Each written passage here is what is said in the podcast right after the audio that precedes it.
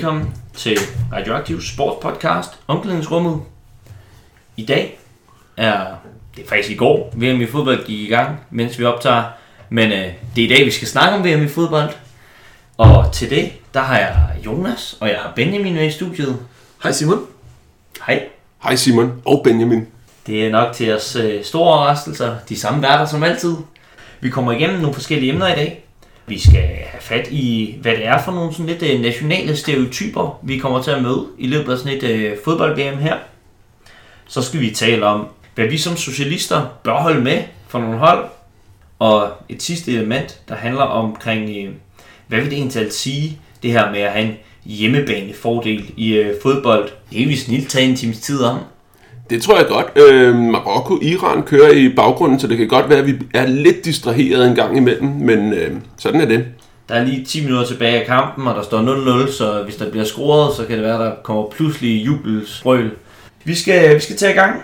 Vi skal starte med at, ligesom lige at round up på, hvad der er sket i sportens verden siden sidst.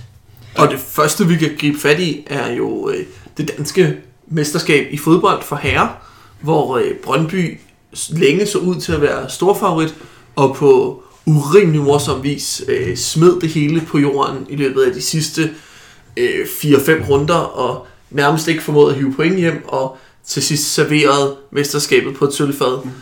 til FC Midtjylland. Som en person, der er vokset op på Sjælland i 90'erne og skulle som have følgefan leve med Brøndby-fansene hån, så er det altid en glæde at se Brøndby ikke blive mestre. Det minder lidt i, øh, i sådan en turbo-version af dengang Newcastle smed en helt vild masse point til Manchester United i 96-97 sæsonen i Premier League. Altså det var helt sindssygt, hvor mange point de formåede at smide på et forår, og det, Brøndby smed så lidt færre point, bare endnu hurtigere, så det var ret imponerende. Og vi undskylder selvfølgelig til Carsten fra eksilovne for de hårde ord mod Brøndby, øh, men Hold da kæft, ja. Det var da, det var da godt nok vildt, at de ikke kunne hive den hjem. Det er vist det, man på godt dansk kalder gummiben, det de fik. Det må man sige. Første sportskliché, vi har sagt i dag. øh, VM ishockey talte vi om sidste gang her i Danmark. Hvordan er det, Jonas? Det er en rigtig godt. Sverige vandt. De slog Schweiz i finalen på straffeslag. Schweiz var lidt en overraskelse, de, men de overrasker egentlig rimelig tit, så det er et stærkt ishockeyhold, og Schweiz havde fået de rigtige forstærkninger med hjem fra NHL for rigtigt at kunne komme langt i den her turnering. Men det havde Sverige så også, og så var de lige bedre til at skyde straffeslag til sidst. Så det var rigtig dejligt. Øhm, jeg var selv inde og se en øh, ret tam kvartfinale mellem Sverige og Letland, som Sverige også lige med hiv og sving tog hjem, men så i semifinalen mod USA vinder de med, jeg kan ikke engang huske, om det er 5 eller 6-0. 6-0. Det var en af de bedste ishockeypræstationer, jeg nogensinde har set. Så det var, det var fremragende. Nej, vi kan lige konstatere, hvem, hvem fik ret? Vi sad og skød, jeg tror, jeg sagde Canada. Jeg, det gjorde jeg også. Og jeg sagde øh, Rusland, så der var ikke rigtig nogen af os, der fik ret. Men jeg fik mm. nok mindst ret af alle. For Rusland røg ret tidligt ud, øh, fordi de fik sådan en, en mærkelig placering i gruppespillet, så de mødte Canada allerede i kvartfinalen og, øh, og røg ud i en øh, tæt 3-2 kamp der. Min go-to sportsgren er jo boksning, og der vil jeg endnu en gang lige nævne en, øh, en bokser, der også, ligesom sidste måned, har præsteret nu og hente tre øh, VM-bælter i tre forskellige vægtklasser. Amerikanske Terence Crawford slog øh, australske Jeff Horn her i, øh, i juni i stoppede ham i 9. 9. omgang, valgte dommerne ved kampen urimelig ulige kamp af, hvor det, øh, den her fantomtekniske bokser, der kan hele skillsættet også formåede at udwrestle den mand, de regnede med ville være ham faktisk fysisk overlegen, fordi han havde gået op til en tredje vægtklasse. Så hvis man vil se rigtig, rigtig smuk teknisk boksning på et ekstremt højt niveau, så Terence Crawford holder øje med den navn, ligesom Lomachenko sidst. Chris Froome i Giro d'Italia. Han var håbløst bagud, havde startet forfærdeligt, væltet før prologen i Jerusalem af alle steder. Men så på 19. etape, kongenetappen i årets løb, der endte han så med at køre fra alle de andre på de sidste 80 km kører han alene, og det er altså det er cykelsport fra en anden tid. I et tidligere afsnit snakkede vi begejstret om Fausto Coppi og Gino Bartali, og det var præcis det, der skete der. Det var så smukt. Altså, jeg har aldrig set noget lignende. Var det en Floyd Landis, han lavede, eller den regel, den her? Det er nok den øh, etape, det minder mest om, men jeg har ingen holdninger til, øh, til det spørgsmål. Det var en rigtig smuk præstation. Man kan sige, at noget af det, der er rigtig interessant, det er, at Froome har i øjeblikket gang i en ankesag for hans dopingbeskyldninger, der gør, at hvis nu, at han taber den sag i KAST, den internationale sportsdomstol, så vil han miste den præstation, han lige har gjort i Giro d'Italia, fordi at det vil være officielt dækket af hans karantæne. Så det er jo sådan en ret mærkelig situation, hvor en af de største sportsbegivenheder måske retroaktivt kan blive slettet på grund af en straf, som ikke skyldes noget, han har gjort på det tidspunkt. Ja, men det ændrer jo ikke på den oplevelse, man havde på 19. etape, som var en af de største sportspræstationer i de sidste 10 år. Vi er jo danskere, ikke? Vil du ikke lige fortælle lidt om, hvordan optakten har set ud, og vi regner med, at Danmark kan gøre i år til det her VM? Jo, som vi øh, optager nu, så, der, øh, så spiller Danmark i morgen. Når I får det, så har Danmark lige spillet øh, sit første kamp mod Peru. Den optakt, der har været, har jo været præget af to venskabskampe, hvor Danmark har spillet den første 0-0, og senest har vundet 2-0 over Mexico.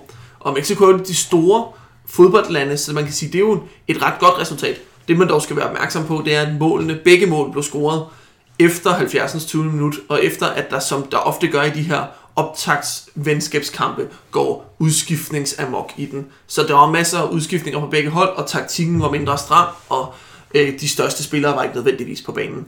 Det skal du ikke forhindre i at sige, det egentlig er en ret god optakt, Danmark har fået.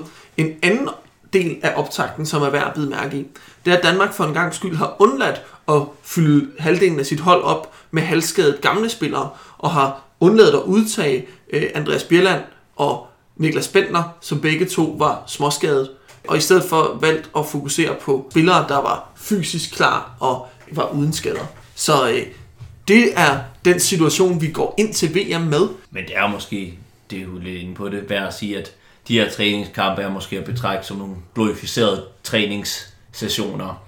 Så mere skal man måske heller ikke ligge i det. Nej, altså det er klart, at havde vi tabt begge kampe, så havde jeg siddet her nu og snakket om, hvordan at det var fuldstændig ligegyldigt. Og på samme måde, så må man også sige, at med en sejr nu har gjort, så er det præcis lige så gyldigt. Jeg vil have jeres bedste VM-fodbold slutrunde minder. Og vi starter, starter hos dig, Jonas. Ja, som nogen måske har lagt mærke til i tidligere afsnit, og helt generelt er jeg ret begejstret for Italien. Så jeg må sige VM i 2006, hvor Italien under meget svære omstændigheder med en verserende fodboldskandale derhjemme vinder øh, VM der, hvor øh, de slår Frankrig på straffespark i finalen, efter Zidane havde, Zinedine Zidane havde lavet et ret heostratisk berømt øh, hovedstød i maven på Marco Materazzi. Øh, det var kæmpestort. Og semifinalen, hvor de slog Tyskland med 2-0, er måske den bedste fodboldkamp, jeg nogensinde har set. Og en anden ting, der gjorde mig glad ved den VM-slutrunde, det var, at tyskerne endelig fik lov til at vifte lidt med deres flag og ikke gå rundt og skamme sig over, at, øh, at øh, noget, nogle af deres bedste forældre havde gjort i for mange år siden. Det synes jeg var rigtig dejligt, at de holdt en rigtig god VM-turnering og er formentlig det mest åbne land i Europa i dag, så det synes jeg ikke, de skal gå og skamme sig over. Så det var jeg glad for os at se. Det er faktisk et spor, vi kommer til at tage op lidt senere. Men ja, Benjamin, Ja, min favorit VM-slutrunde, det er den første VM-slutrunde, jeg sådan rigtig følger, nemlig øh, VM i 1994, som foregår i USA, og som har en masse fantastiske historier. Der er øh, det svenske hold, der møder op uden forventninger og hiver en bronzemedalje hjem efter øh, fremragende spil af både gamle veteraner og helt unge øh, upcoming stjerner som øh, Henke Larsson. Der er Rumænien, som ingen forventer noget af, men som med Rad Radicov, øh, Dumitrescu og ikke mindst Georgi Hachi øh, spiller en fremragende VM-slutrunde. Altså Hachi, der sådan små lunder går rundt på banen i en helt slutrunde og scorer nogle af de smukkeste mål, laver nogle af de smukkeste oplæg. Så er der Argentina, der bliver slået ud af Rumænien, men øh, formår at have så meget flere med Batistuta og Caniggia i angrebet, at øh, det er en af grundene til, at jeg har langt hårdt den dag i dag. Det var en fremragende slutrunde, der desværre ender i en lidt kedelig 0-0 finale mellem Brasilien og Italien. Men øh, der, er, der er rigtig mange gode elementer fra den slutrunde, som jeg øh, menes den dag i dag. Og den VHS-bånd, jeg har haft med sådan DR's højdepunkter fra VM 94, det er formentlig det mest slidte VHS-bånd i verdenshistorien. Hvis man vil have lidt uh, YouTube-guld at gå til, så skal Benjamin nævnte 0-0-finalen mellem Brasilien og Italien, hvor superstjernen Roberto Baggio brænder det sidste straffespark man skal gå ind og finde, da han scorer på straffespark mod Chile i VM i Frankrig i 1998, og se den katarsis, manden gennemgår. Det er så følelsesladet. Så må jeg jo være den sidste, der spæder til her, og du har selvfølgelig også nogle faglige begrundelser, øh, fodboldfaglige begrundelser for, hvorfor det er en god slutrunde, du vælger, men øh, jeg tror også, man lider lidt af, hvad er det for en slutrunde, der er den første, der rigtig står klar i hukommelsen. Og for mig, der er det, der er det VM 98.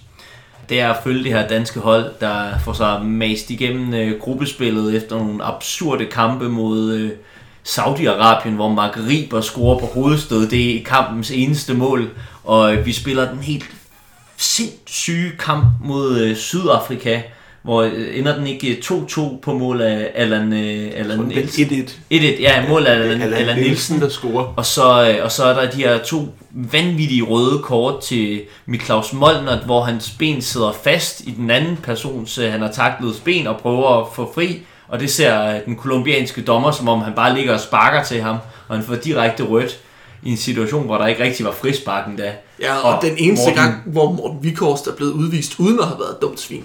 Ja, hvor at, øh, dommeren øh, skal give ham gul kort og trækker det forkerte kort op af lommen. Det er legendarisk. Og den måde, vi så smadrer, smadrer, smadrer Nigeria på, der faktisk havde en stor stjerne på det tidspunkt. Fantastisk. Og en nervepirrende tæt kamp mod Brasilien. Sikke, sikke dog. Og Roberto Carlos, der misser et sakse i eget felt. Det er så fedt. Der er scoret. Der er scoret. Vi er fire minutter ind i overtiden. Hjørnespark. Et og selvmål! Nej, Selvmål af Marokko. Det er vanvittigt. Fire minutter inde i overtiden. Frispark, der... Nej, nej, nej. Det er en ret god afslutning. Ja, det er ærgerligt, at han er forsvarsspiller.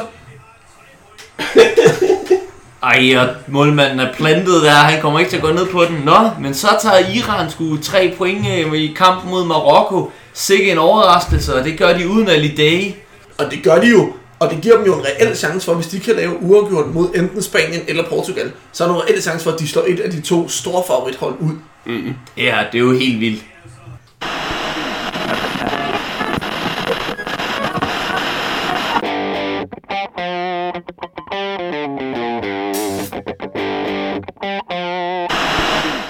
Vi skal grave lidt ned i, hvad, hvad det er for nogle form for nationale og sådan essentialistiske forestillinger om lande og områder, der følger med de her fortællinger om fodbold. Benjamin, hvad, hvad har du oplevet af sådan nogle øh, stereotyper, der ligesom går igen?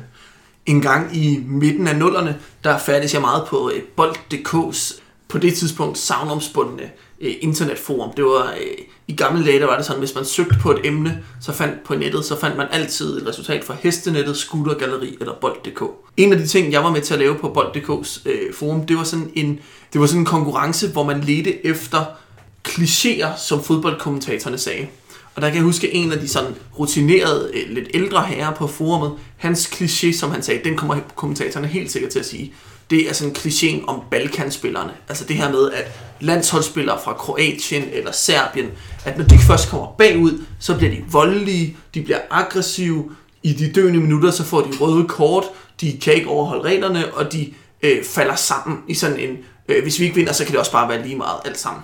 Og øh, ganske rigtigt, så øh, første kamp, hvor Serbien var sådan bagud mod slutningen af kampen, så kørte øh, kommentatorerne fra dansk fodbold på banen med, at typisk Balkan-stil med at falde fuldstændig sammen, og typisk så ser man, de får røde kort, og det er jo fordi, de ikke kan finde ud af at overholde reglerne og sådan nogle ting. Så det er i hvert fald sådan et typisk eksempel på, hvordan der er sådan en idé om, hvordan er de her mennesker på baggrund af, hvor de kommer fra, og hvad betyder det for den fodbold, de spiller. Så det er sådan, de er ikke grænseområdet af civilisationen på en eller anden måde, og det civilisatoriske slør forsvinder i modgangen. Ja, Balkan, ja, det kan man sige. Ja, ja. Balkan er jo grænsen til Asien og hunderne og øh, perserne og øh, alle de her ting, ikke? Og de er jo i hvert fald ikke rigtig i Europa på den samme måde, som vi er her i Danmark. Jonas, har du et, øh, et eksempel, du øh, vil Ja. prøve at forklare det her, den her måde at tænke på ud fra? Jamen, jeg vil jo gerne øh, mene, at man kan drage en linje, mere eller mindre, om øh, hvor øh, grænsen går mellem civiliseret i gåseøjne fodbold og ikke civiliseret fodbold. Og den går ved øh, Romerrigets grænse, hvis man lige fratrækker øh, Storbritannien. Fordi uden for Romerrigets grænse spiller man ikke civiliseret fodbold, og inden for Romerriget, der spiller man civiliseret fodbold. Og det kan man se, det har i meget gamle dage skrev den romerske historiker Tacitus et værk om Germanien, hvor han sådan beskriver de her forskellige germanske stammers øh, karaktertræk. Og det er sådan, i grove træk, så er det sådan, jo længere væk du kommer fra romerigets grænse, jo mærkeligere bliver de. Og han, øh, han synes ikke, at det alt sammen er særlig fedt, blandt andet ofre de mennesker, og så lever de ude i regnen, bor ude i skoven og er mærkelige mennesker. Men der er en ting, de er rigtig gode til, og det er at slås. Og det kan romerne jo rigtig godt lide. De byggede trods alt deres magt i hele verden på, på deres militær. Så det han mener, det er, at øh, manglen på civilisation har gjort dem mere ædle.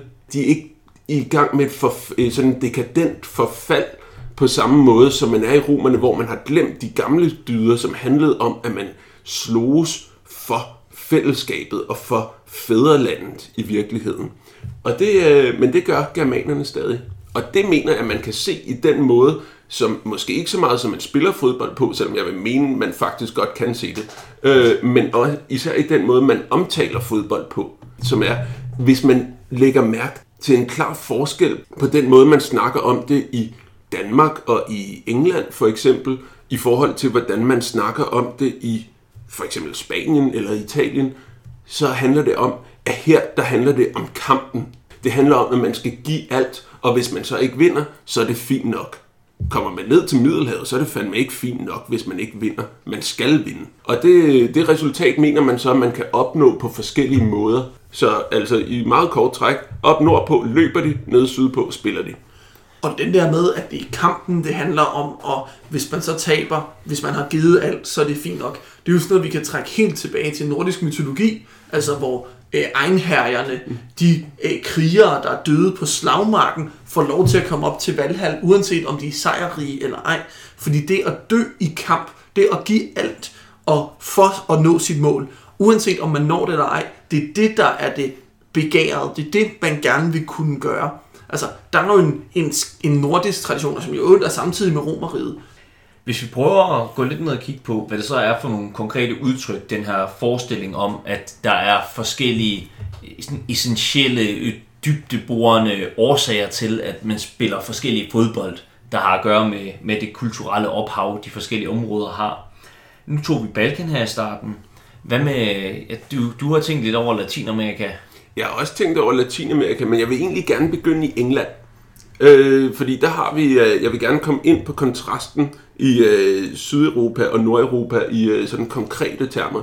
Og der har vi den tidligere topangriber, Gianluca Vialli. Han har skrevet, han har spillet i både Italien og i England, og han har skrevet en glimrende bog, der hedder The Italian Job, om øh, forskellene på engelsk og italiensk fodbold.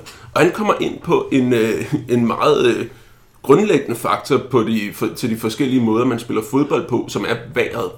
Det er pissekoldt op nordpå. Og derfor løber man mere for at holde varmen. Og det er måske en lidt overfladisk betragtning, men det er en klassisk betragtning ud fra øh, at give sådan et bud på folks karaktertræk. Forskellige folkeslags karaktertræk. Sådan at op nordpå, der bliver man nødt til at arbejde sammen, og derfor så indretter man nogle rigtig, nogle rigtig velfungerende samfund, og nede sydpå, der kan man øh, ligge i en hængekøj. Det er næsten sådan nogle øh, historikeren Jared Diamond øh, geografisk essentialistiske ja, betragtninger ja, over, hvad der presser på, og jo, hvad skal man sige, det, det, primer, hvad det er for nogle kulturelle aspekter, den, helt, den, den helt klassiske, det er den franske filosof Montesquieu, der, der skriver om, øh, om det her. Nu kan jeg ikke lige huske det. Øh, det er 6-7 år siden, jeg beskæftigede mig med det, så nu kan jeg ikke lige huske det på, øh, på stående fod. Men han kommer i hvert fald ind på, hvordan samfund og individer fungerer bedst, og sjovt nok kommer man frem til, at det perfekte sted, det er i Paris. Åh, oh, surprise! Men altså, hvis man så ser på italienerne, øh, så øh, der er en meget vigtig mand, det er den øh, klassiske italienske sportsjournalist Gianni Brera, der sådan har en øh, racemæssig teori, sin egen mere eller mindre, om at øh, italienere er, øh, er fysisk svagere end nordboere, fordi de ikke skal leve under de forfærdelige vilkår og al den regn, som vi gør heroppe. Og det, altså, det er jo også forfærdeligt. Men derfor så bliver de nødt til at indrette sig bedre. Og det betyder, at italienerne spiller på den her defensive måde. De skal være klogere, som Machiavelli, en anden italiener, engang skrev, så skal man vælge i de rette tilfælde, om man skal være løven, eller om man skal være reven, om man skal være stærkere, eller om man skal være mere snu end sin modstander. Og her er italienerne, hvad fodbold angår, nødt til at være mere snu. Og det er derfor, de spiller på den måde, de gør. Og hvis man skal se, altså nu kommer jeg så tilbage til England, nu slynger jeg lidt ud i flæng, så har den måde, de spiller på, faktisk en, øh, en fuldstændig statistisk udtryk. Det har et øh, statistisk udtryk i, at England scorer uforholdsmæssigt mange mål i første halvleg, og lukker uforholdsmæssigt mange ind i anden halvleg. De er trætte til sidst. De har løbet for meget. Det, det kan godt være, at det ser godt ud at løbe meget, fordi så giver man sig rigtig forhold, men man skal jo løbe på de rigtige tidspunkter, ellers er man træt. En af mine allers yndlingsfodboldspillere for Herfølge i sin tid, det var den engelske wing Matthew Turner, som aldrig kunne spille mere end 70 minutter, hvis han startede, og ellers så den sidste halve time, hvis ikke han gjorde. Fordi han løb og løb og løb og løb, indtil han blev træt. Hvis han startede fra start, så de sidste 10 minutter af første halvleg, der kunne han ingenting. Men så kunne han lige samle kræfter i pausen til så at løbe 20 minutter igen i anden halvleg. Og så måtte han blive skiftet ud. Og hvis man, han kom ind i slutningen af kampen, så var tricket, at man fik en spiller ind, der løb og løb og løb mod de der forsvarsbaks, der havde løbet hele kampen og var trætte. Og der, der er den der sådan, jeg bliver ved og bliver ved og bliver ved, og det det handler om, det er bare at prøve, uanset om det måske havde været smartere at gemme nogle af sine aggressive løb op efter en lang bold, som målmanden sagtens kan samle ind. Var der nogen øh, hold, der fandt ud af, at man så skulle huske at skifte en bak ind, og de skiftede tøner ind? Altså nu var det dansk første divisionsfodbold i nullerne, så der var lidt, det, det taktiske niveau var ikke helt så højt. Okay. Så det er godt at vide, at vi har et højere taktisk niveau her end øh, dansk første division fodbold. Okay, jeg vil, have, jeg vil have jer til at tale om verden nu. Nu er vi blevet lidt øh, rundt her i Europa, og bare bevares, vi skal nok vende tilbage til Europa, men altså Afrika, Latinamerika, hvordan ser I de her fortællinger om øh, sådan stereotyper, der kommer til udtryk i fodbolden her?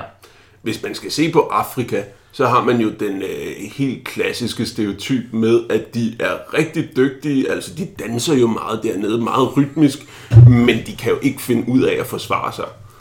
Faktisk er det ikke mere end øh, en halv time siden, at mig og Simon sad og hørte kommentatoren i Marokko-Iran snakke om, hvordan at Marokko, ulige andre afrikanske hold, faktisk havde en velstruktureret defensiv, og rygtet, eller sådan fortællingen om afrikanske hold, måske skulle til at genovervejes nu, hvor man kunne se, at man godt kunne være fra Afrika og spille midterforsvar i 90 minutter, uden at være en idiot. Og med en observation om, at Afrika jo faktisk også er stort. ja, ja, ja det, det kom åbenbart som en overraskelse for kommentatoren, at Afrika var andet og mere end sådan øh, Swahili-lande, hvor man... Øh, Men jo, der, der er generelt den her fornemmelse af, at det er sådan individuelt baseret humørfodbold, uden noget større kollektiv bagved. Jeg vil våge at påstå, at det var rigtigt indtil for 20 år siden, måske 25 år siden. Fordi det sværeste i fodbold, altså det er sværere at forsvare sig, end det er at angribe. Hvis man angriber, så kan man forlade sig på nogle, øh, på nogle rigtig dygtige tekniske spillere. For, forsvar skal ske som et hold, og det er, det er rent socioøkonomiske betingelser, der har gjort sig gældende. De har ikke haft lige så, øh, en lige så god struktur til at kunne uddanne trænere og spillere rent taktisk til at kunne lave det her forsvar. Det vil jeg våge at påstå, de kan nu. Og hvis nu vi skal trække til Latinamerika, så er det jo lidt den samme fortælling. Altså vi har den her fortælling om gadebarnet, der er vokset op i favelaerne i Rio Slum, og som har spillet fodbold på Ipanema og Copacabana, de berømte, hvad hedder det, strande øh, i Rio, og har spillet strandfodbold, hvor man ikke kan aflevere sig præcis, men hvor man sådan kan jonglere rundt, og den tekniske vending, og dreje sig, og øh, afslutte, og det er derfor, at brasilianere, de er gode angribere, de er gode driblere, fordi man har brug for den der teknik for at kunne spille i slummen, for at kunne spille på stranden. Men de har jo ikke rigtig fodbold, det er poser, der ruller ja, sammen med elastikker, ikke? Ja, men, tek- men forsvar og organisation, det har de ikke noget af. Og den historie har jo været ret fremtrædende, men hvis vi ser på det i løbet af de sidste en del år, så har Brasilien jo fostret den ene fremragende forsvarsspiller efter den anden.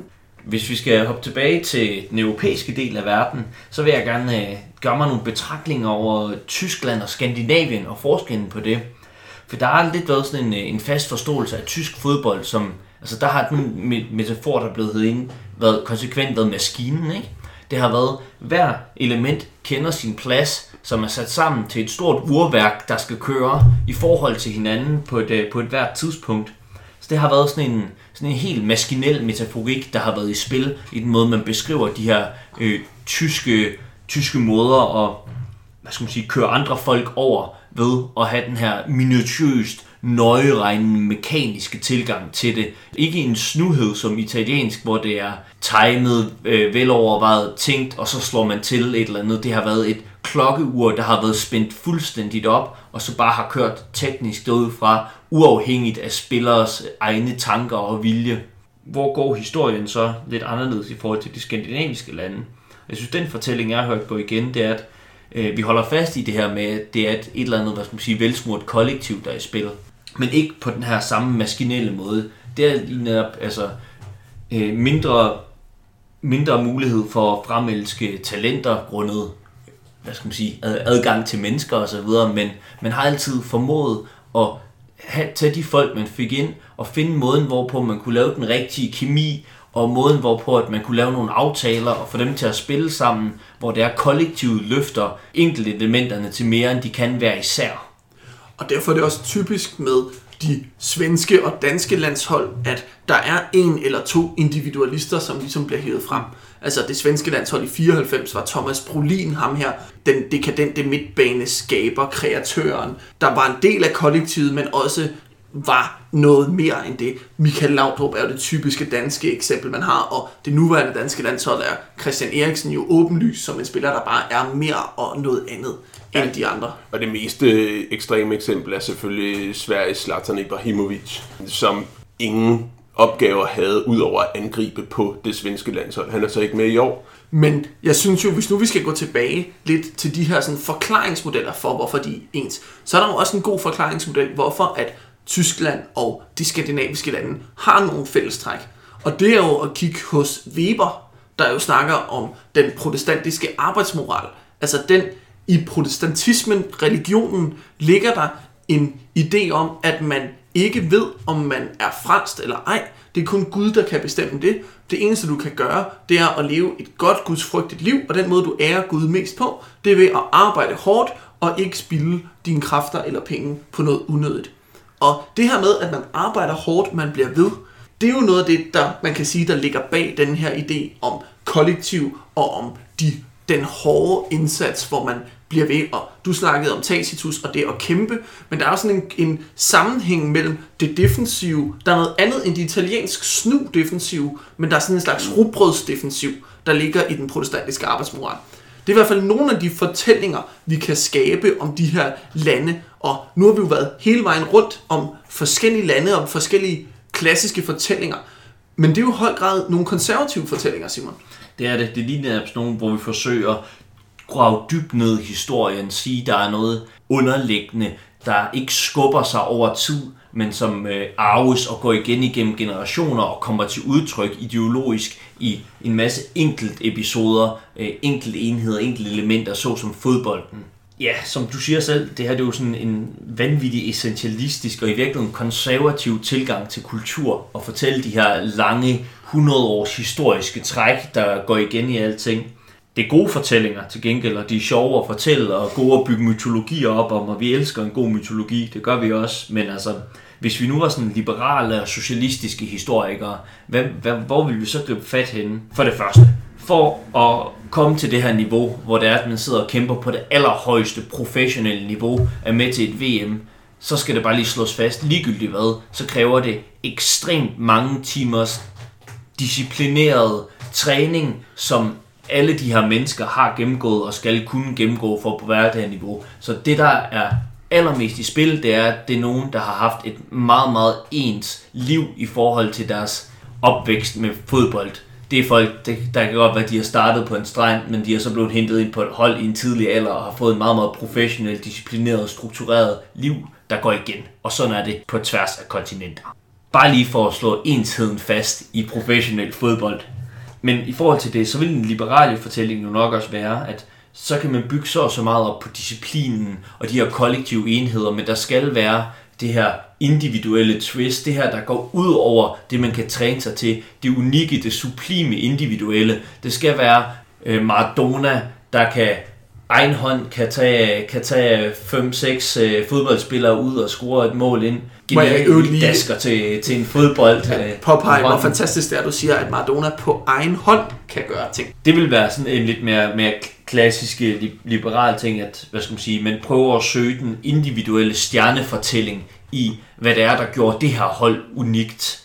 Og hvis vi ser på det nuværende VM, så er det jo klassisk de her fortællinger om Cristiano Ronaldo og Lionel Messi, og hvordan at det hverken er Portugal eller Argentina, det er hverken Real Madrid eller Barcelona, men det er Ronaldo over for Messi. Mm. Det kan man også se, altså hvis vi tager fat i øh, kommentatorernes øh, yndlings kliché, så er det brasiliansk samba-fodbold. Og der kan man sige, altså den sidste gang Brasilien forsøgte sig med at spille samba-fodbold, hvis man kan kalde det det, hvor det bare var offensivt, og det skulle være flot, og det skulle være fedt, og vi har de bedste spillere, og derfor vinder vi.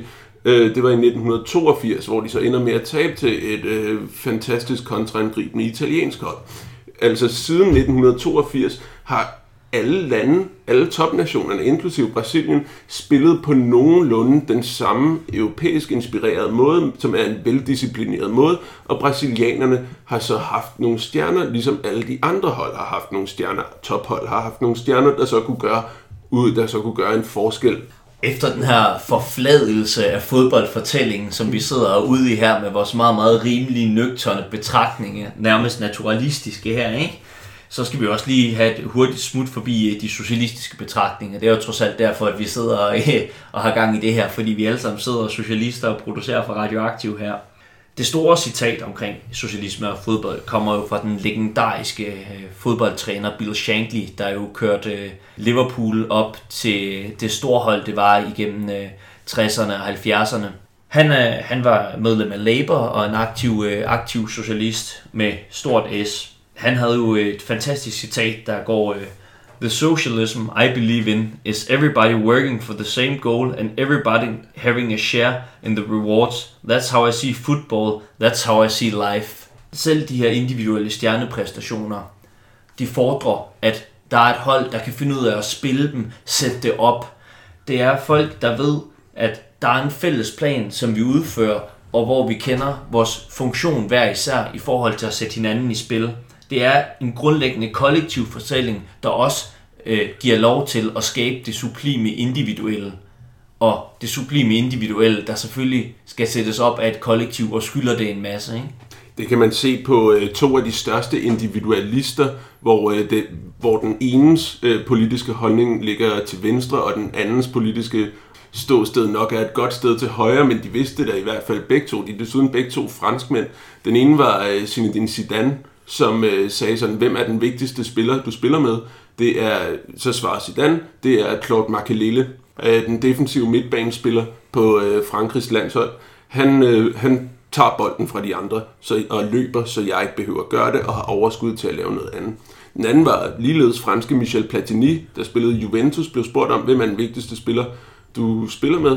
Han sagde Massimo Bonini, den øh, sanmarinesiske defensiv midtbanespiller, som øh, han sagde det i pausen, mens han tændte en cigaret. Blev spurgt, hvorfor ryger du? Jamen det er fordi Massimo Bonini løber for mig.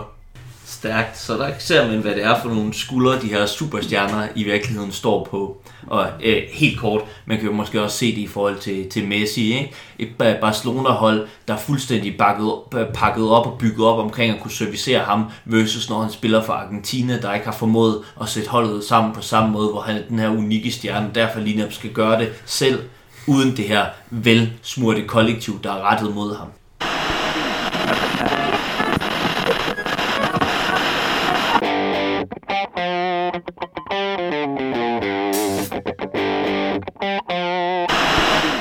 Nu vi har snakket om essentialisme og Tyskland, så øh, er en god røverhistorie fra VM-verdenen, det er jo VM i 1954, kun ni år efter 2. verdenskrigs afslutning. Storfavoritterne er Ungarn med en aldrende Ferenc Puskas i angrebet, og mange andre store stjerner. På det her tidspunkt der er Ungarn verdens bedste landshold. De har ikke tabt en kamp i rigtig mange år. De har imponeret alle ved at rejse til England, og som det første hold nogensinde fra kontinentet vinde en landskamp mod England i England. Og i finalen, der møder de tyskerne, som de har stort tævet i gruppespillet. Tyskerne øh, er det her øh, overraskelseshold, der kommer nedefra, ingen rigtig tror på, bagud ved pausen, og formår så at rejse sig, samle sig og afgøre øh, kampen, vinder VM-finalen i 1954 og skaber for første gang den følelse, vi også så i 2006, som Jonas har fortalt om. Det her med, at det var okay at være lidt stolt af noget, der var tysk. Det, der så er kommet frem senere, det er, at det, der gjorde, de rejste sig i pausen, var primært, at holdlægen han var inde og lige give alle spillerne et skud amfetamin i armen. Så var der lidt flere kræfter. Vi skal i øh, den her midterste del tale om øh, hjemmebanen, og hvad det vil sige at have en hjemmebanefordel. Hvad det vil sige at være værtsland. Prøve at kigge på, hvor det er, at de her fordele ligger rent faktisk, og hvad der er, der på spil. For det er sådan en helt mytologisk figur også i fodbolden. Det der med at have hjemmebanen, det giver en ekstra vind. Man har publikum, det er den 12. mand. Men hvad, hvad er det, der i og for sig er på spil? Igen, vores kedelige, fjerne myterne, og gå ned og kigge det øh, praktisk, nærmest naturalistisk an. Vi starter ud med en kort fortælling, ligesom vi plejer at starte med vores bedste minder. Så øh, hvad er vores hjemmebane, sådan fodboldmæssigt set? Og øh, Jonas, hvad er din fodboldmæssige hjemmebane? Jamen, det er jo helt klart BK Stefans baner nede, nede i Mosen. Altså, vi havde den øh, fordel i forhold til alle andre hold i øh, København. Så lå vi nede i Uderslev Mose, og der hører en meget stor grågæskoloni til. Og den, øh, de her grågæs er fredet, fordi de bor så tæt på en, øh, en storby, som København jo trods alt er. Og de sked over det hele i løbet af nogle måneder i foråret og efteråret, hvor det lige var der, hvor de passerede forbi. Og så synes modstanderholdene jo, at det var lidt ulækkert at smide sig ned i glidende taklinger på de her baner. Men vi var ret vant til det, så vi gjorde det bare. Så det var helt klart en hjemmefordel, vi havde der. Min hjemmebane er helt sikkert Herfølge Stadion, eller som det blev ofte sagt, det er altid solbeskinnet Herfølge Stadion, hvor jeg har set utallige hjemmekampe, og hvor man på mange måder kan sige, at det har været mere et sådan familiested, end det har været et fodboldsted. Da jeg starter med at se her kampe som meget ung, så spiller min fasters mand øh, midterforsvar i klubben. Min farfar er advokat for klubben, og min far han øh, er lidt bitter over, at han aldrig kom over at være første yndlinge. Så for mig der er Herfølge Stadion klart hjemmebanen, både for familien og for mit fodboldhold. Ja, jeg skulle, jeg skulle lidt svært ved at placere mig selv i forhold til en hård hjemmebane. Jeg kom jo som barn på Silkeborg Stadion og gik op i det, men nu har de sågar flyttet stadion, så jeg kan ikke, øh, der kan jeg jo ikke sige, at jeg har været øh, endnu. Jeg er jo stadig sur. Altså, for at være helt ærlig, der hvor øh, min senere år er kommet mest fodboldmæssigt, det er jo uh, Tingbjerg Ground ude i Brøndshøj, og derude og prøve at lade være med at gå op i den konkrete fodboldkamp, aldrig rigtig vide, hvem spillerne er, aldrig rigtig vide, hvor vi ligger i ligaen, og så bare stå med en masse idioter og synge idiotiske samme sange, der sådan kun lige knap har noget at gøre med fodboldkampen. Det holder jeg meget af. Men hjemmebane er jo mere end bare vores tre personlige hjemmebaner. Det er jo også i det konkrete tilfælde VM i fodbold, Rusland og hvad der sker derovre.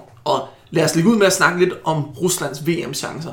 Fordi hvis man lytter til eksperterne rundt omkring, så siger de, Rusland har ingen chance, Rusland har ikke nogen strategi for deres hold, de har ikke haft nogen succes siden 2008, der er ikke noget sammenhæng i det russiske spil, øh, de er en flok overbetalte stjerner på hjemmebane, der ikke bliver udfordret nok i hverdagen. Altså, de får alt for mange penge i deres egen liga, bliver ikke udfordret, får ikke lov til at spille de, eller gider ikke spille de store ligaer. Men jeg har en formodning om, at Rusland kan klare sig meget bedre. Det havde jeg før de gik i gang, men det har jeg så sandelig også efter en 5-0 smadring af Saudi-Arabien i åbningskampen. Altså, jeg vil jo bare sige, at øh, de har Shirkov og det er, det er nok for mig. Det kan godt være, at han spiller vensterbak nu og har spillet offensiv midtbane og blevet flyttet lidt rundt i løbet af sin alder. Men øh, Shirkov gør mig altid forventninger til, at der kan ske noget. Og derudover så øh, det evige talent øh, Zagoev, som jo så dog måtte udgå med en muskelskade efter uh, 20 minutter eller sådan noget, som nok ikke kommer til at spille igen. Det er min relation til Rusland. Min holdning til den kamp er, at Saudi-Arabien var elendig øh, og ikke hører hjemme i et VM. Øh, og derfor så vandt Rusland med 5-0. Saudi-Arabien har jo kvalificeret sig på en Asienplads, og vi kan godt tage en diskussion om, Asien skulle have færre pladser ved VM, men de har trods alt vist sig at være det bedste hold i den kvalifikation, de var med i. Det må være, det må være nok Saudi-Arabien snak for nu. Det vi rent faktisk skal snakke om, når vi taler om, øh, når vi taler om hjemmebaner, det er det her med, hvad er det for en fordel, det giver? Selvfølgelig så har man hørt alle klichéerne for fodboldspillerne omkring, hvad det giver, når publikum er i ryggen på en og pæser en frem. Men hvad er det i virkeligheden, der måske er det, hvor man kan se udtrykket som forskel? Ja, og der er vi jo så heldige, at Tobias J. Moskovic og L. John Wertham har forsket i det her, har undersøgt det. Og det er rigtigt, det handler rigtig meget om publikumsstøtte den 12. mand, men ikke på den måde, man tror. Det er ikke sådan, at spillernes moral stiger. Det er ikke sådan, så at spillerne automatisk bliver 10% bedre, når de har publikum i ryggen. Til gengæld er det sådan, at der er nogle personer, der har en særlig magt over kampen, som er påvirkelige, fordi de er mennesker. Og det er dommerne. Der er rigtig meget, der tyder på, statistisk, bevismæssigt, at det, der gør en forskel i forbindelse med hjemmebanefordel, det er, at publikums støtte til det ene hold og modstand mod det andet hold påvirker dommerne, sådan så dommerne dømmer anderledes. Og det er også det, der er værd at sige, at her der handler det ikke nødvendigvis om en fortælling om korruption for eksempel, men der det handler om simpel menneskelig psykologi i forhold til en person, der står i en ekstremt udsat situation. Ja, og vi kan se, det de har som sådan deres beviser, det er, at de blandt andet har kigget på, hvad for nogle sportsgrene har dommerne rigtig meget magt, og hvad for nogle sportsgrene har dommerne mindre magt. Altså sådan en sport som faktisk fodbold, har dommerne jo ikke så meget at skulle have sagt. Der er ikke så mange situationer i løbet af en kamp, hvor dommeren kan dømme noget afgørende. En sport som baseball, hvor der skal, dommeren skal kalde balls eller strikes, om man har kastet øh, bolden hen det rigtige sted, det sker hele tiden igennem hele kampen. En sport som basketball, hvor der er tætte nærkampe, og hvor man hele tiden kan dømme fejl mod modstanderne, der er dommeren indflydelse hele tiden. Og vi kan se, at de sportsgrene, hvor dommeren har mest indflydelse, det er også de sportsgrene, hvor der er størst hjemmebanefordel. Det giver bare sådan utrolig, utrolig god mening, det der. Det er Faktisk er det endda så meget, at man kan se, også på statistik, at i kampe, hvor der er et lille tilskuertal, der er hjemmebanefordelen lav eller ikke eksisterende. Men i kampe, hvor der er et stort tilskuerantal, der er hjemmebanefordelen helt enorm. Og der, hvor vi ligesom kan skalere det her op, det er måske i forhold til at kigge på, når vi ser for eksempel et, et øh, VM som i dag. Hvad er det for nogle dommer, der bliver hentet ind også? Det er jo ikke verdens eliten af dommere. Nej, det har den øh, danske, tidligere danske topdommer Ken Hansen for nylig udbredt sig om på øh, tv2.dk, hvor han er kommentator i forbindelse med det her VM. Øh, og han, havde, øh, han skrev, at vi skal forvente at se dommer på Danmarks niveau, fordi i øh, globaliseringens navn, så skal man jo have dommere med fra hele verden, og de dommere, der kommer fra groft sagt andre steder end Europa og Sydamerika, og Sydamerika er bare dårligere. Og det er de. De får ikke en lige så god uddannelse. Altså, der var en, en nigeriansk dommer engang, som ikke vidste, at når man vinder lodtrækningen før en kamp, må man ikke vælge at begynde med bolden. Altså, jeg har også været dommer på C5-niveau engang. Det vidste jeg godt, at man må ikke vælge bolden, når man starter. Altså, det er det niveau, vi nogle gange er ude i. Og det øh, kommer til udtryk i et VM, fordi det kommer til udtryk i den måde, som FIFA, det internationale fodboldforbund, gerne ser, at kampene bliver afviklet på. Ja, altså FIFA har lagt ud med at sige, i hvert fald i forbindelse med tidligere VM-slutrunder, at det, det handler om, det er ikke at dømme korrekt, men det er at dømme, så der bliver så lidt skandale som muligt. Og det betyder jo, at man skal lade være med at udvise de store stjerner. Det betyder, at man skal lade være med at dømme offside på de spektakulære mål. Det betyder, at man skal lade være med at dømme de ting, der er korrekte domme, men som den almindelige halvfulde VM-publikum måske ikke kender reglen, eller ikke forstår, hvad der sker. Så det handler om, at i virkeligheden forventninger skal bekræftes. Ja, altså det klassiske eksempel på sådan en dommersituation, hvor man står i øh, situation, det er en tidligere US Open kamp, hvor Serena Williams, hun laver overtrådt på en serv i sådan en helt afgørende situation. Og det er jo fuldstændig korrekt at dømme fejl, hvis man laver overtrådt, ligesom i håndbold. Men det, at dommeren gør det i en afgørende situation, betød dødstrusler, og hun blev faktisk også skældt ud af tennismiljøet, fordi man skulle lade spillet foregå. Man skulle ikke dømme det rigtige, man skulle dømme det, som fansene ville se. Hvis vi så, så til allersidst skal prøve at kigge på, hvad er, så, hvad er så udtrykket, når det er, at vi faktisk muligvis overgår fra et sted, hvor det er psykologi til, at det er noget, der lugter af korruption.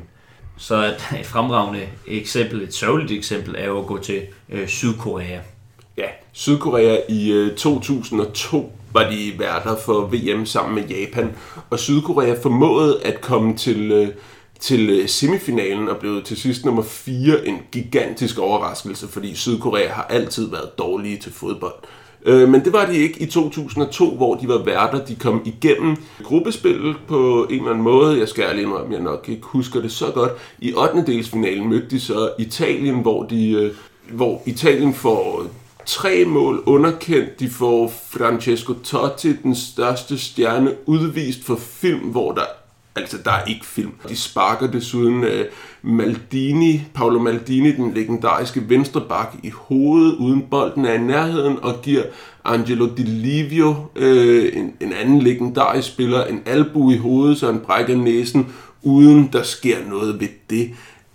Og i kvartfinalen mod Spanien bagefter, der får Spanien to mål underkendt, hvor det ene er for, at der skulle være målspark, hvor bolden sådan maksimalt har været, inden den går i mål, har været to meter fra baglinjen. Altså, det var helt, det var helt vildt. Og det viste sig sjovt nok, at de to dommere til 8. delsfinalen og kvartfinalen kom fra så hedderkronede fodboldlande som Ecuador, i tilfælde mod øh, Italien, i tilfælde med Italiens kampen, og Ægypten i tilfælde med Spaniens kampen. Så det var måske ikke verdenseliten af dommere, der blev hentet ind der. Og det er jo ikke kun ved VM i 2002 i Japan og Sydkorea, at vi har set Sydkorea være centrum for de her hjemmebane sportsskandaler. Simon, en af de allerstørste sportsskandaler, det handler om Roy Jones. Vil du fortælle lidt om det? Ja, øh, bokseren Roy Jones, der måske må betragtes som en af de største bokser igennem tiden, der har vundet VM-titler fra mellemvægt op til sværvægt i sin, øh, i sin storhedstid op igennem 90'erne og startnullerne. Da han var en pur ung knægt og var til OL i Sydkorea i 88, der øh, bliver han kåret til turneringens absolut bedste bokser i en øh, hederkronet overgang af store, store bokser, der får store karriere bagefter og laver fantompræstationer, så skiller han sig fuldstændig ud og er helt suveræn i sin vægtklasse. I finalen møder han en sydkoreansk bokser, han fuldstændig udbokser, og på en eller anden måde får Sydkorea, den sydkoreanske bokser tildelt sig sejren, og der er nogle meget, meget frygtelige billeder af Roy Jones, der falder grædende på knæ af kendelsen, og den sydkoreanske bokser, der ikke forstår, hvad der sker, der bare går hen og rækker hånden op på øh, Roy Jones, fordi han godt ved, at han ikke har vundet den kamp. Det var så ligesom en, øh, en dyster ende på, øh, hvad, når det ikke bare er psykologisk indflydelse, men rent faktisk er nok korruption, der er i spil. Vi siger tak for den her anden del, og nu prøver vi at gå videre til at komme med nogle bud på, hvordan vi som venstreorienterede ligesom kan finde ud af, hvad er det for nogle hold, vi skal holde med, hvis vi ikke gider at holde med Danmark til det her VM.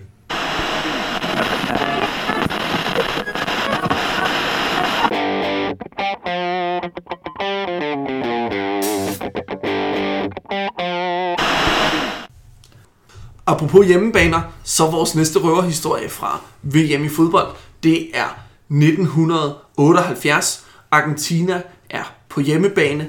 De store stjerner, favoritterne kan man sige, det er det hollandske landshold, der i 1974 har imponeret alle med totalfodbold og tabt finalen til Vesttyskland. I 1978 er de endnu en gang i finalen, og denne her gang så taber de til hjemmebaneholdet fra Argentina. Efter kampen så skal de op og give hånd til militærjuntagen, militærdiktaturet i Argentinas ledere og få overragt deres medaljer, men flere spillere fra holdet, de undskylder sig med, at de lige skal ned i omklædningsrummet og på toilet først. Og det, de gør, i hvert fald hævder de selv, det er at gå ned i omklædningsrummet, pisse på deres egne hænder, og så give op og give hænder til militærdiktatorerne fra Argentina, mens de får deres sølvmedaljer. I Peter Øvig Knudsens bog om Blikhildegadebanden, der bliver der fortalt om øh, Jan og Bo Weimann, øh, to medlemmer af Blekingadebanden, at deres far forsørgede familien med fire børn som brandmand, og både faren og moren havde siden besættelsen været medlem af DKP. Bøger, politiske diskussioner og kommunistiske kammerater på besøg prægede barndomshjemmet, der med støtte fra farfar var blevet opgraderet fra en toværelses lejlighed til en villa i Gladsaxe. Når der var olympiade eller verdensmesterskaber, holdt hele familien med Sovjetunionen. Det er fandme smukt. Og det er der ingen tvivl om. Det var dengang, det var nemt. Der vidste man, hvem man skulle holde med. Jeg har det problem i dag, at øh, jeg kan bare ikke se det stærke øh, socialistiske kald, jeg selvfølgelig skal bakke op om i den her slutrunde.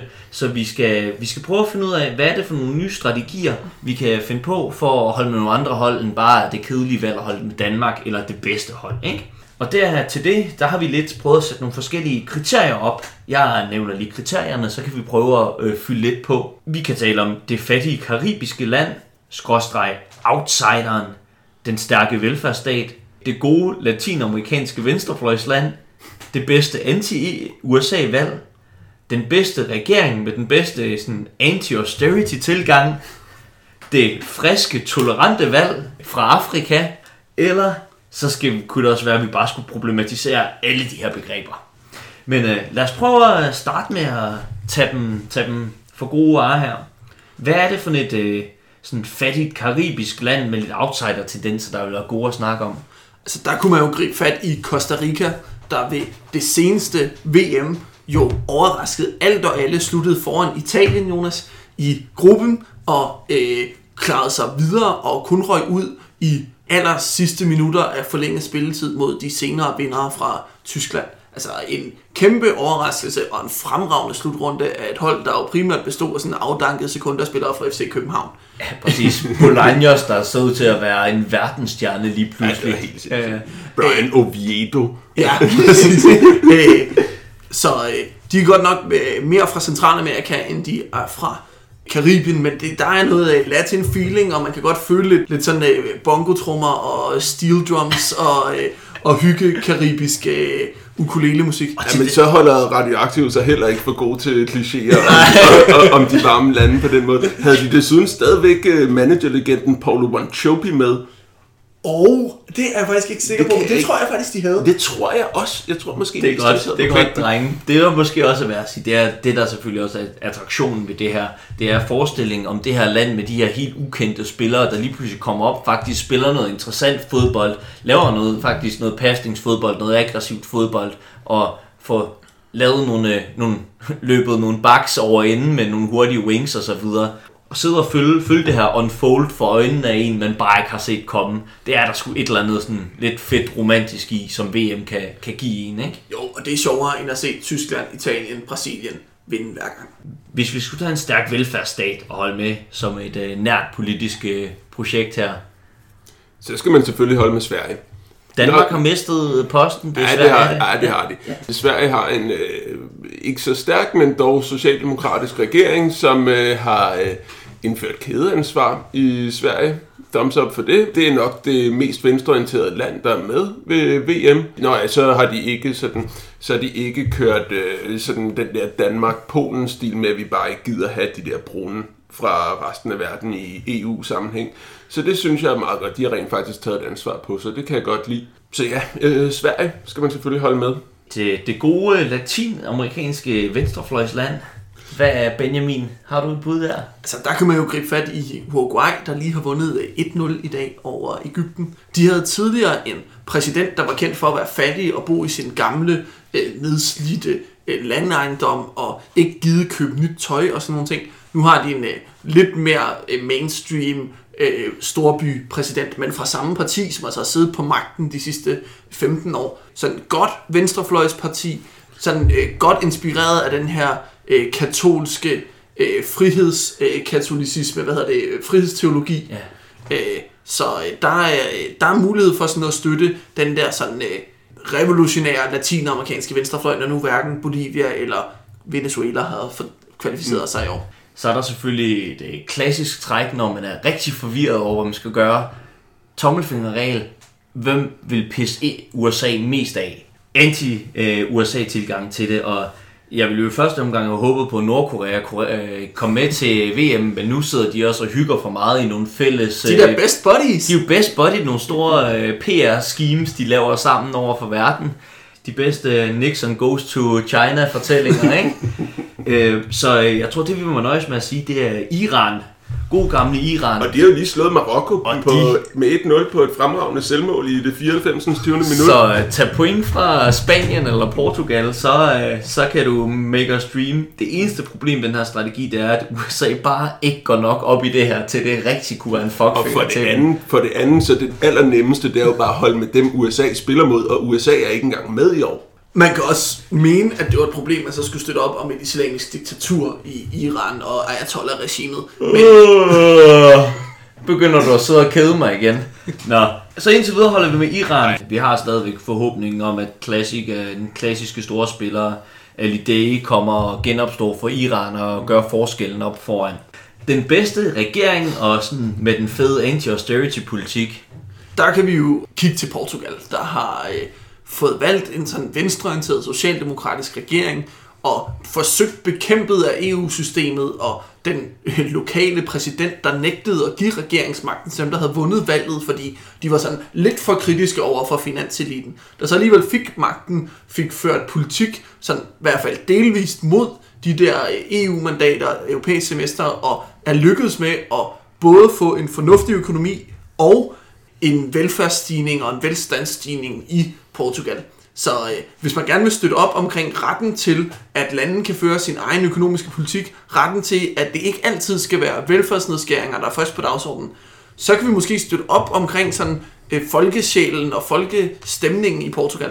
Det indebærer så også, at vi skal holde med Cristiano Ronaldo. Og Peppe.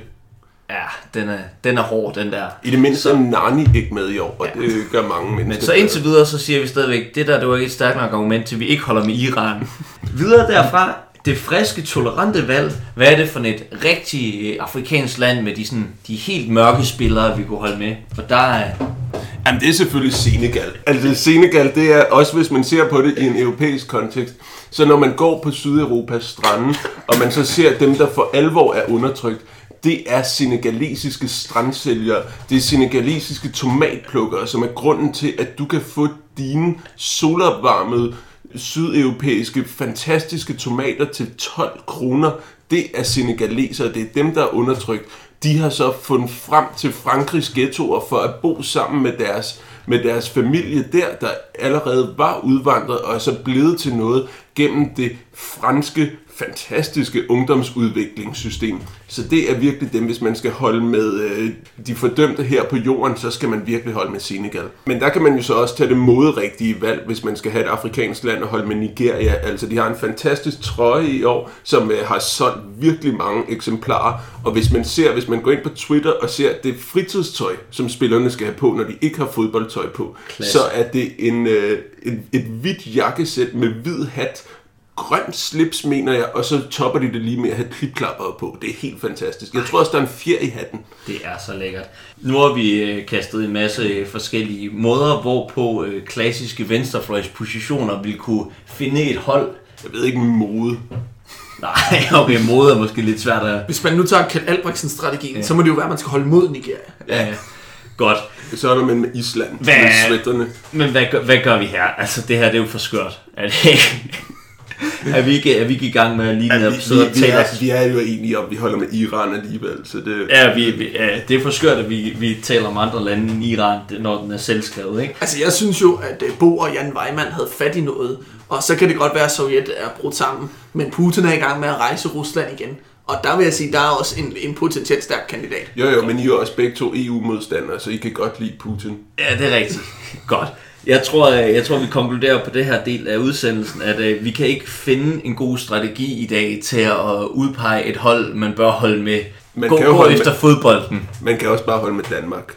Det, det, det kunne være, det er okay at være national. Nationalist det er noget andet, ikke? Det var alt for Radioaktiv Sportspodcast Omklædningsrummet i denne måned. Følg med i næste måned, hvor vi rigtig skal ud og cykle til Tour de France. Ha' et rigtig godt VM så længe.